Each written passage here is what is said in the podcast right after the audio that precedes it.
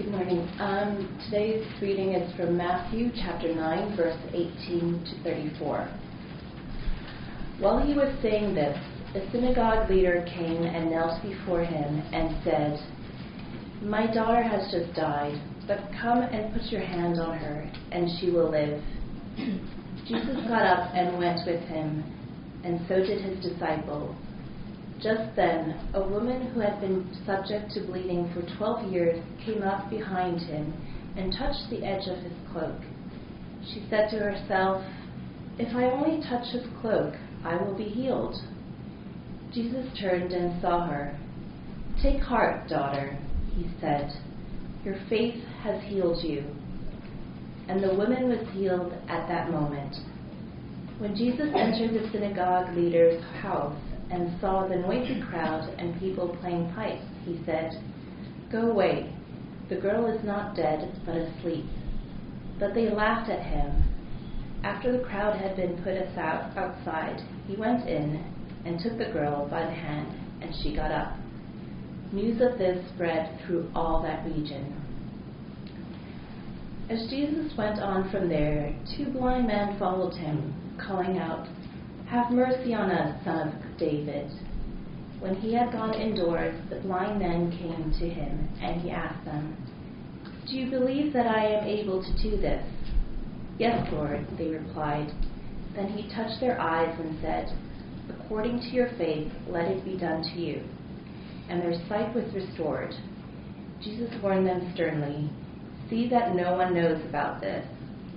But they went out and spread the news about him all over that region. While they were going out, a man who was demon possessed and could not talk was brought to Jesus. And when the demon was driven out, the man who had been mute spoke.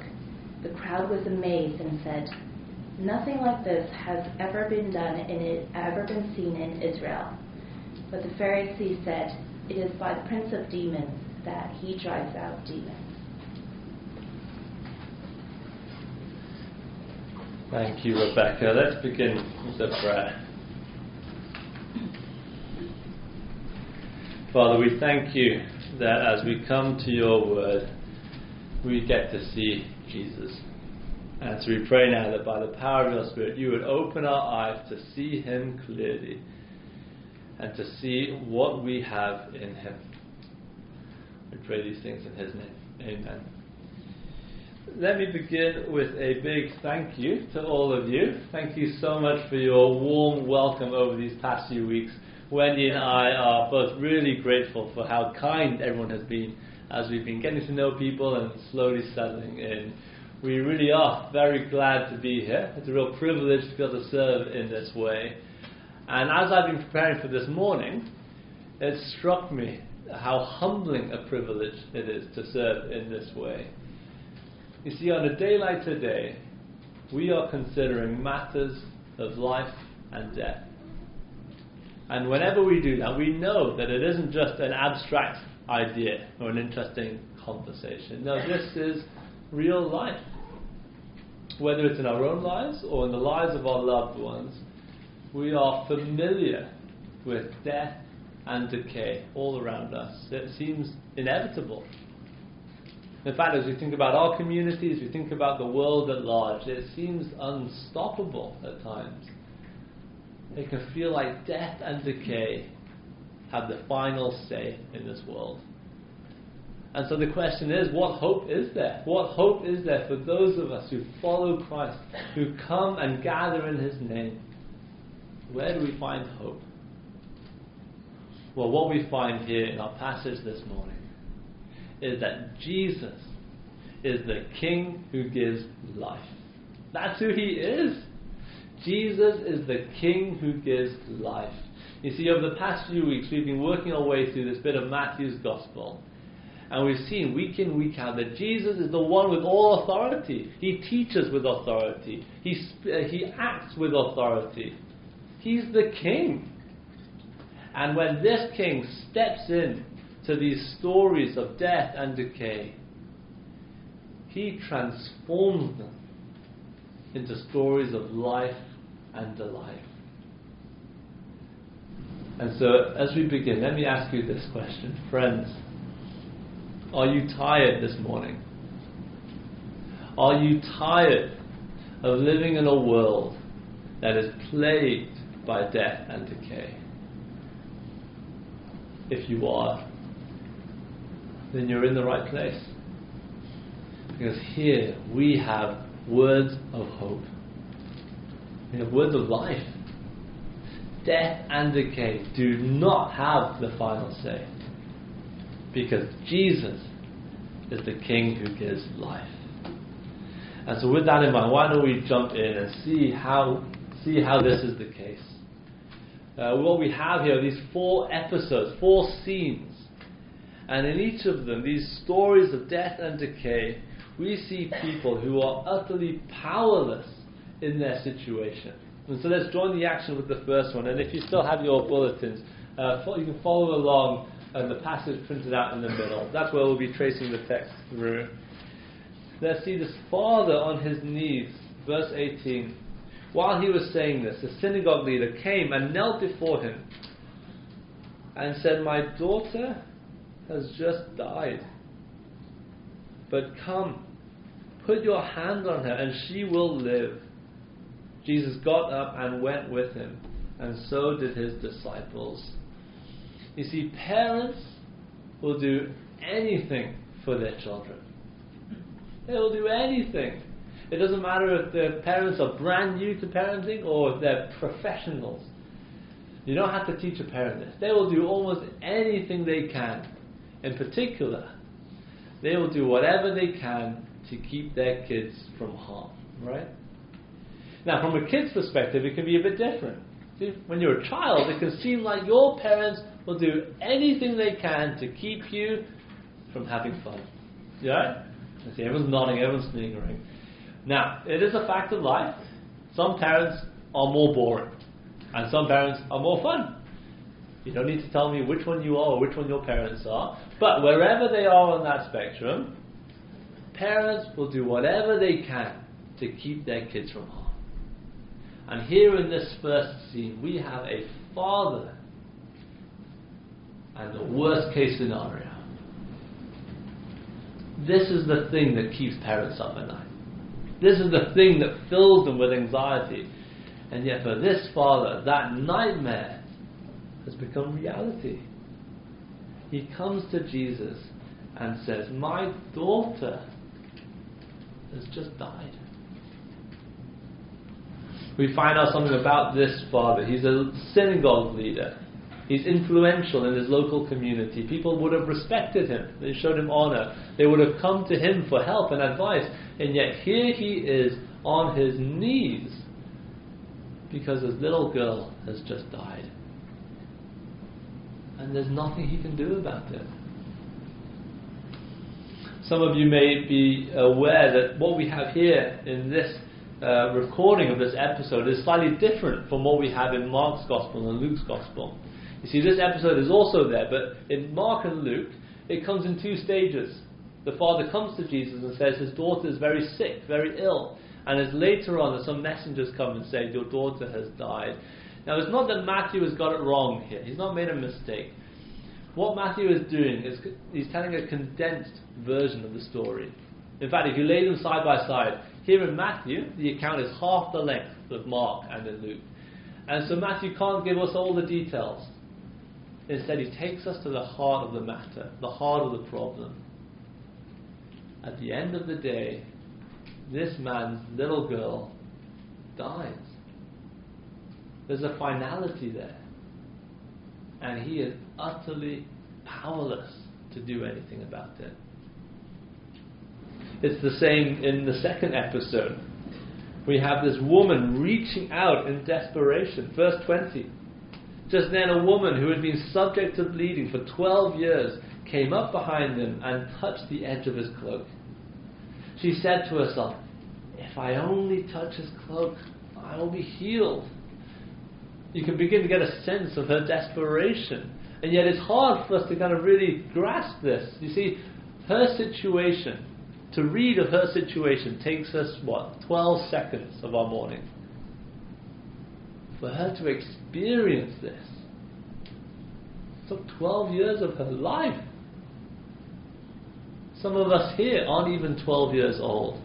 This is over a decade of trying and trying and nothing changing. This is 12 years of waiting for something to change and nothing happening.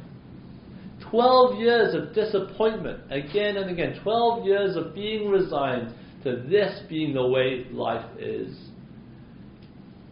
And she's powerless to do anything about it. Now, the fact that it's gone on for this long means that she probably wasn't in immediate danger in terms of her health. And yet, ceremonially, ritually, she was unclean in that society. And so she would have been shunned.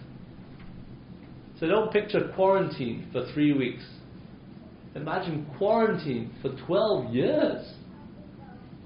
And so she was desperate, powerless to change her situation. It's the same in the third episode. We have these two blind men crying out for help.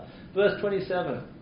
As Jesus went on from there, two blind men followed him, calling out, Have mercy on us, son of David. As they cry out for mercy, what they're asking for is help. They're asking for practical relief to help them in their situation. But do you notice how they come to Jesus? They don't come in this kind of quiet, professional manner, ready to negotiate a deal. They don't go up to the counter and take a ballot and then quietly wait for their number to be called. They cry out. They call out to him. Think of it this way when was the last time you were so needy of help that you just cried out for help? They're desperate, they're powerless. And it's the same in the final episode. Verse 32 there's this demon possessed man brought to Jesus. While they were going out, a man who was demon possessed and could not talk was brought to Jesus. We don't get many details here. We know almost nothing other than the fact that he was suppressed by the powers of darkness. He couldn't even speak. He couldn't even cry out for help. He even had to be brought to Jesus. That's how powerless he was in his situation. You see, in each of these episodes, we have stories of death and decay. These aren't just stories of inconvenience. These people weren't complaining because the traffic was too much or that the queues were too long. These weren't just stories of discomfort. They weren't just complaining that it's too humid outside or too cold inside. No, they were powerless. They were helpless as they lived in this world plagued by death and decay. And of course, this world is our world. We share the same world, don't we? We share the same problem.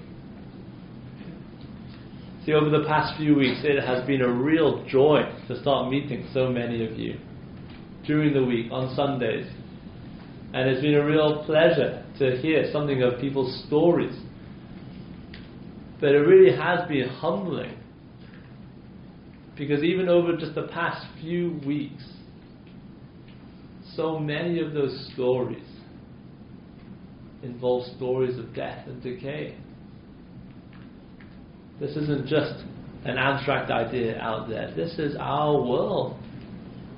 We're familiar with death and decay, losing loved ones, family, friends.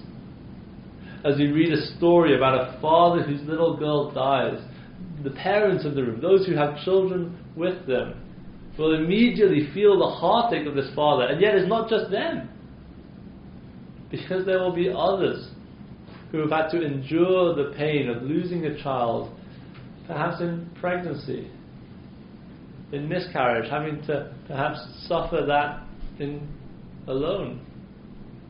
And yet there will be others who would long to have a child, someone that they can take care of, someone that they could do anything for, and yet who are unable to. We're familiar with death and decay bodies not working the way they should. Eyes, ears, mouth, limbs, chronic conditions, chronic pain, organs deteriorating, immune systems not doing what they're supposed to do, cells not acting the way they're supposed to do. The list goes on. And yet it's not even just physical either. In fact, it's never just physical. Time and time again, when death and decay strike, it can so easily tear us apart relationally. And we feel that pain. It can emotionally, it can stretch us to a breaking point. Mentally, we're overwhelmed. Spiritually, we can be left in such a dark place. I wonder where you feel that today. I wonder where you feel that in particular this morning. Friends, are you tired of living in a world that is plagued by death and decay? Well, the good news here is that these stories of death and decay, they don't end there. No, when Jesus steps in, he transforms them into stories of life and delight. Because Jesus is the King who gives life. You see, we said at the start, in each of these little scenes, episodes, the people were powerless. But when Jesus walks in, he shows himself to be powerful. And so let's join each of these scenes again and see what Jesus does. Let's join the action in that first episode, the Father on his knees. Jesus goes with him. And verse 23 When Jesus entered the synagogue leader's house and saw the noisy crowd and the people playing pipes, he said, Go away. The girl is not dead, but asleep. But they laughed at him. After the crowd had been put outside, he went in and took the girl by the hand and she got up. News of this spread through all that region. When Jesus enters the scene, it is full of noise. There is a funeral ritual, minimum of two flutes, and someone crying, someone wailing. It was a noisy scene. But as Jesus enters, he is about to turn this funeral ritual upside down. He tells the people there, no, this girl isn't dead, she's asleep. Now, it's not that they made a mistake. It's not that Jesus made a mistake. She really had died. But when the King of life walks in, even death loses its finality. He walks straight through that ritual. He puts the crowd out. And the unimaginable happens. He takes the girl by hand. And we get these three beautiful words. She got up. She got up. She got up. This is what they were least expecting. And yet we know, don't we? This is what they were most desperate for. If only she would open her eyes. If only she would smile. If only we could hear her laugh again. Jesus walks in, takes her by the hand, and she got up. Let's try to imagine that joy and jubilation in that house. It started off as a noisy scene, but I bet you the noise at the end of that day would have been even greater. They would have had a party. Their little girl brought back to them. Jesus is powerful.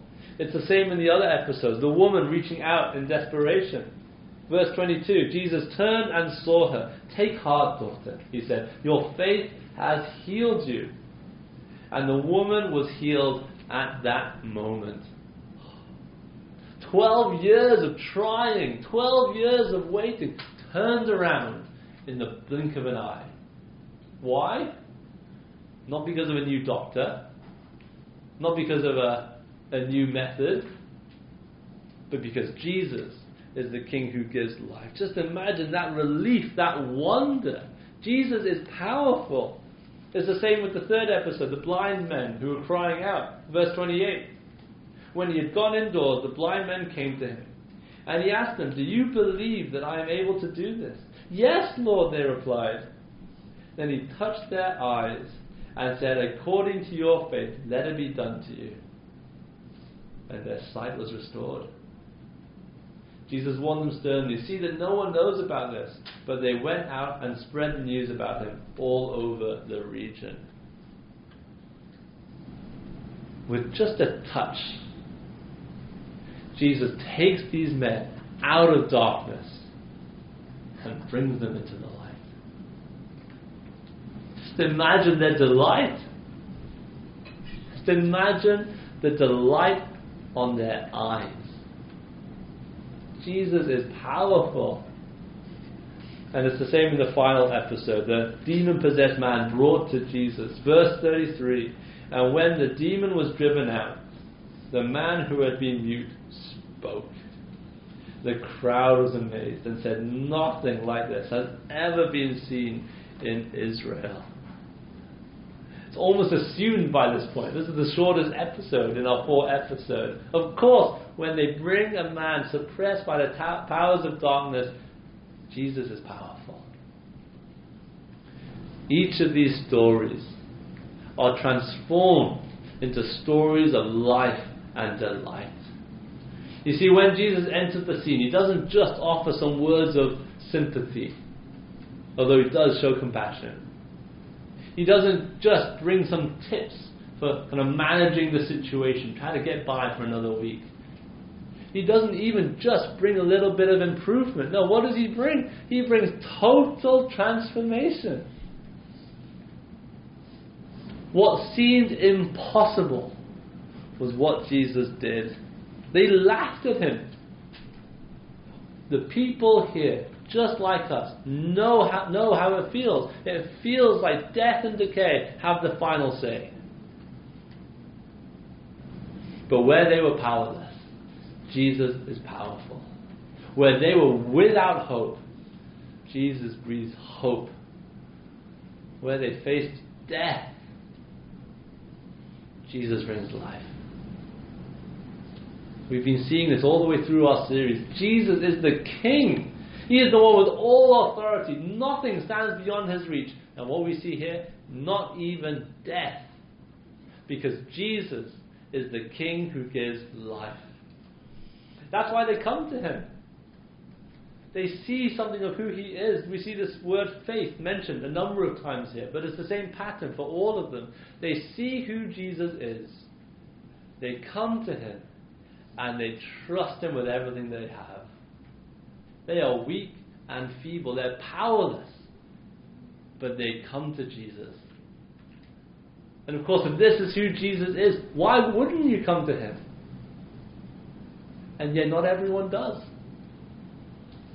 Not everyone does. We see it in our passage, verse 34. This is how it ends. But the Pharisees said, It is by the prince of demons that he drives out demons. They see what Jesus did, but they refuse to come to him. In fact, they accuse him of being evil. Jesus is the King who gives life to all who come to him, and yet not everyone does. We see it here in our passage, we see it in our own experience. And not just people out there, no, we see it even in here. See, in our hearts, there is this tendency, this pattern, this resistance to admitting that we need help. Oh, we don't like to admit that we need help. I think back to a time before we were married. I was living in the UK. My wife to be was in Canada. And I needed a new jacket. So I had to go shopping. Now, the thing to know about me is that I do not like shopping. It's stressful.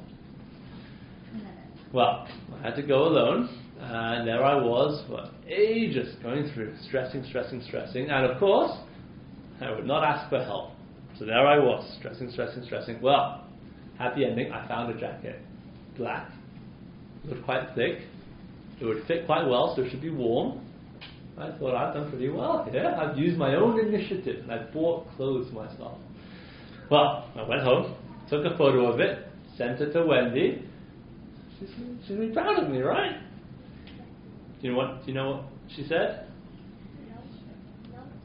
Why did you buy a women's jacket? Painful. I needed help. I needed help.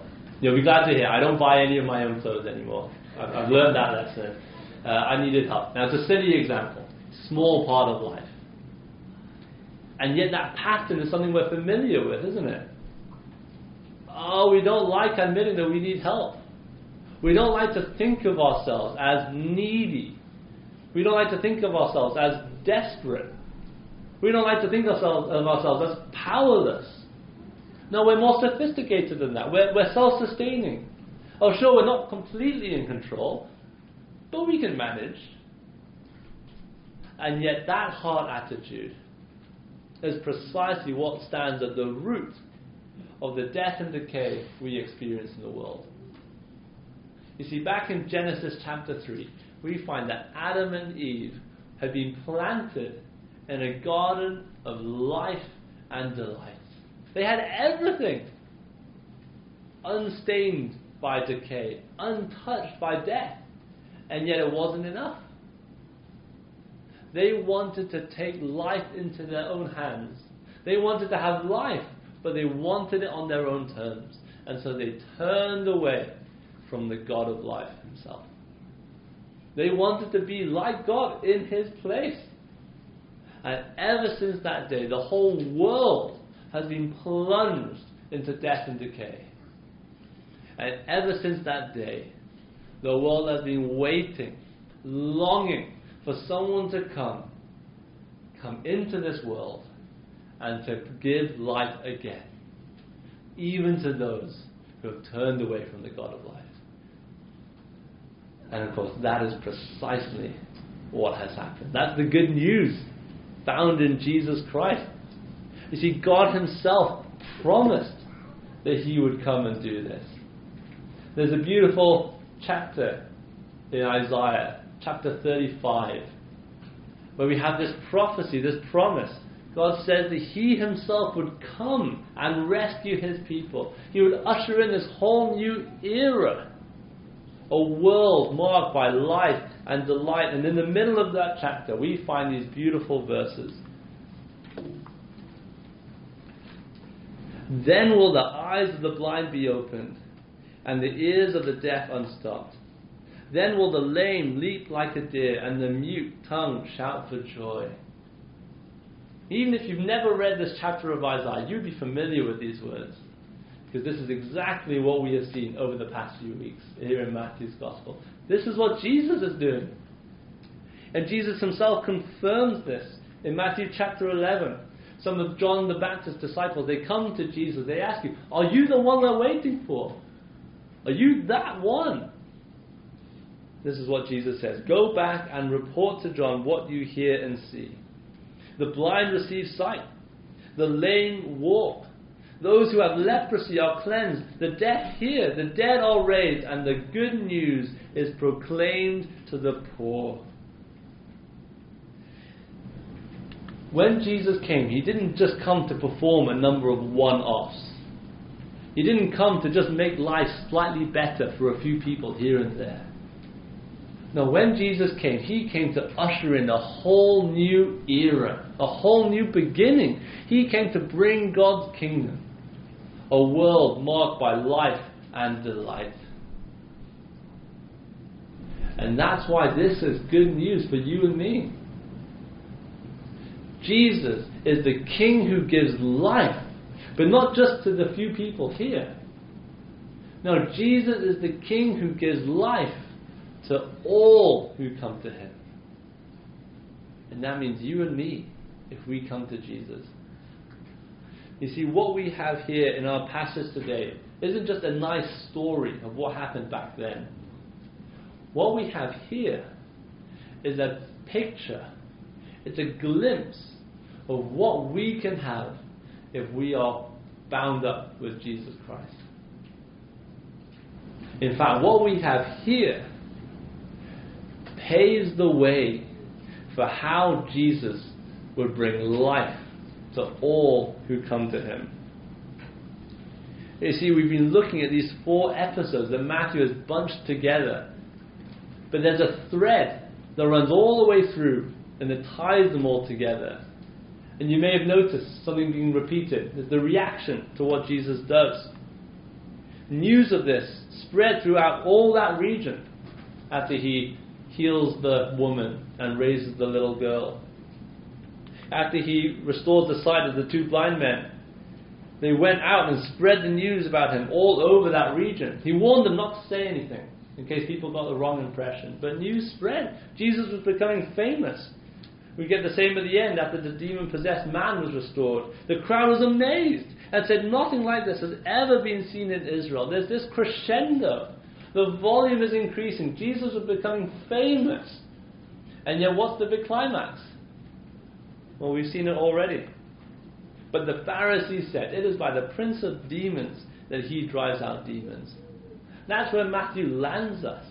That's where our passage ends. That's the great climax to this story.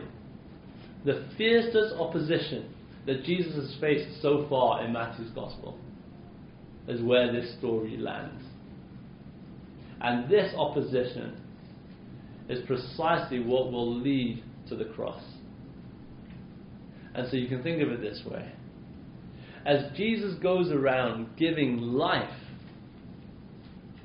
he in fact paves the way for his own death. And he knows it. That's how Jesus gives life to all who come to him. He's the king who gives life, but he is the king who gets condemned to death. Even though he didn't do anything wrong, he never set a foot wrong. He was the only one to truly deserve life eternal, and yet he was handed over to his enemies.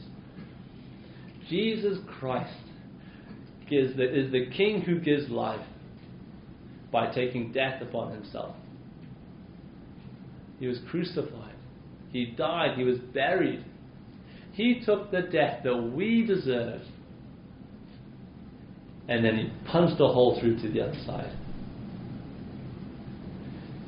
On that third day, when Jesus rose again, he declared that death and decay do not have the final say. His body did not succumb to decay. Death could not hold him. Take the words of our final song Come behold the wondrous mystery, slain by death, the God of life. But no grave could e'er restrain him. Praise the Lord, he is alive. His resurrection declares him victorious over death. And when he rose from the dead, he ushered in the beginning of a whole new era. He brought about God's kingdom, a kingdom marked by life and delight. Jesus is the resurrected King who gives life. And if we come to him, that is what we are part of. See, sometimes we experience healing now. A kindness of God, a grace of God. But even when we don't, we can have the rock solid assurance that death and decay do not have the final say. Because the life that Jesus gives is a life that even death cannot take away. Jesus says, I am the resurrection and the life. The one who believes in me will live, even though they die. And whoever lives by believing in me will never die. The life we have in Jesus is a life that even death cannot touch. That's our hope. That's the hope that we cling to today as we look forward to, as we long for that great day when there will be no more death and decay. When our resurrected King will return in all his glory and wipe every tear away. Friends, are you tired this morning? Are you tired of living in a world that is plagued by death and decay? These words are words of hope. Jesus is the resurrected King who gives life. Will you come to him? That's the question for each of us here. Will you come to Him? For some of us here, perhaps we've never yet come to Him. Maybe we've grown up in a Christian home, we're familiar with Jesus and church. But if we're honest, we've not yet put our faith and trust in Jesus Christ. Well, if that is you, will you come to Him? The invitation is there. Perhaps for others, we're still in the stage of exploring Christian things, looking into who Jesus is and what He says. If that is you, it is great that you're exploring. But as you explore, remember that the time comes when you have to decide to put your faith and trust in Jesus Christ. Will you come to Him? Now, many of us here, most of us here, are those who have put their faith and trust in Jesus Christ. And yet, if we're honest, in our hearts, we can be so slow to come to Him. Perhaps especially when things are kind of going relatively well. We can be quick to look at others and say, well, they need to come to Him. Well, not me. Instead, we can be so quick to try to take life into our own hands. But of course, Jesus is the King who gives life. And so, friends, will you come to Him? Will you run to Him in prayer? Will you seek Him in His Word? Will you gather with His people? Will you come and behold what He has done for you in Jesus Christ? In fact, perhaps for some of us, we want to come to Jesus. We know we should come to Him. But if we're honest, this morning we are so weighed down by the sorrows of this life. We're so fatigued, so weary. Where do we find the strength to come? Friends, it is only as we grasp what God has done for us through Jesus Christ that we will find the strength to come. Not on our own strength. It is only as we are captivated by what God has done, what He is doing, and what He will do, that we will find the resources to come. So let me close with this these words from our final psalm. Words that describe the hope that we have in Jesus Christ. What a foretaste of deliverance. How unwavering our hope.